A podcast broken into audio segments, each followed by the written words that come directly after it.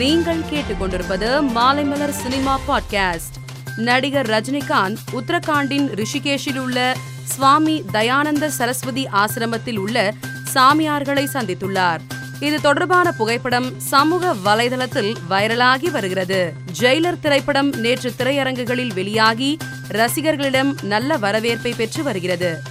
இதைத் தொடர்ந்து நடிகர் விஜய் இயக்குனர் நெல்சனுக்கு தொலைபேசியில் அழைத்து வாழ்த்து தெரிவித்துள்ளதாக கூறப்படுகிறது. சின்னதுரை மற்றும் அவர் சகோதரியை வீடு புகுந்து அறிவாளால் வெட்டியது பெரும் பரபரப்பை ஏற்படுத்தியது.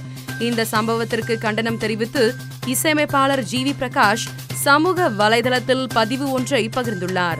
அதில் தம்பி சின்னதுரை விரைவில் குணமடைய வேண்டுகிறேன்.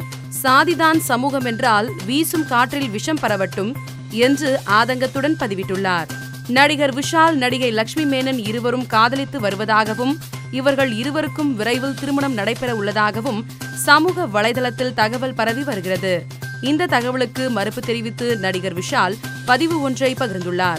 அதில் பொதுவாக என்னை பற்றிய வதந்திகளுக்கு நான் பதிலளிப்பதில்லை.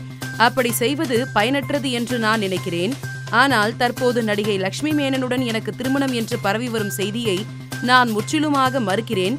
இந்த செய்தி முழுக்க முழுக்க ஆதாரமற்றது என்று பதிவிட்டுள்ளார். நடிகை ராதிகா திரைத்துறையில் அறிமுகமாகி நாற்பத்தி ஐந்து ஆண்டுகளை கடந்துள்ளது. இதனை அவர் தன் கணவர் சரத்குமாருடன் கேக் வெட்டி கொண்டாடியுள்ளார். இது தொடர்பான புகைப்படம் சமூக வலைதளத்தில் வைரலாகி வருகிறது. சிரஞ்சீவி நடிப்பில் வெளியாகியுள்ள போலா சங்கர் திரைப்படம் முழுக்க முழுக்க தெலுங்கானாவில் எடுக்கப்பட்டு உள்ளதால் சலுகைகள் வழங்க முடியாது என அரசு சார்பில் தெரிவிக்கப்பட்டது. இதனை அடுத்து ஆந்திராவில் உள்ள சினிமா தியேட்டர்களில் அதிகாலை சிறப்பு காட்சிகள் ரத்து செய்யப்பட்டது. இதனால் சிரஞ்சீவியின் ரசிகர்கள் மிகுந்த ஏமாற்றம் அடைந்தனர். மேலும் சினிமா செய்திகளை தெரிந்து கொள்ள மாலைமலர் டாட் காமை பாருங்கள்.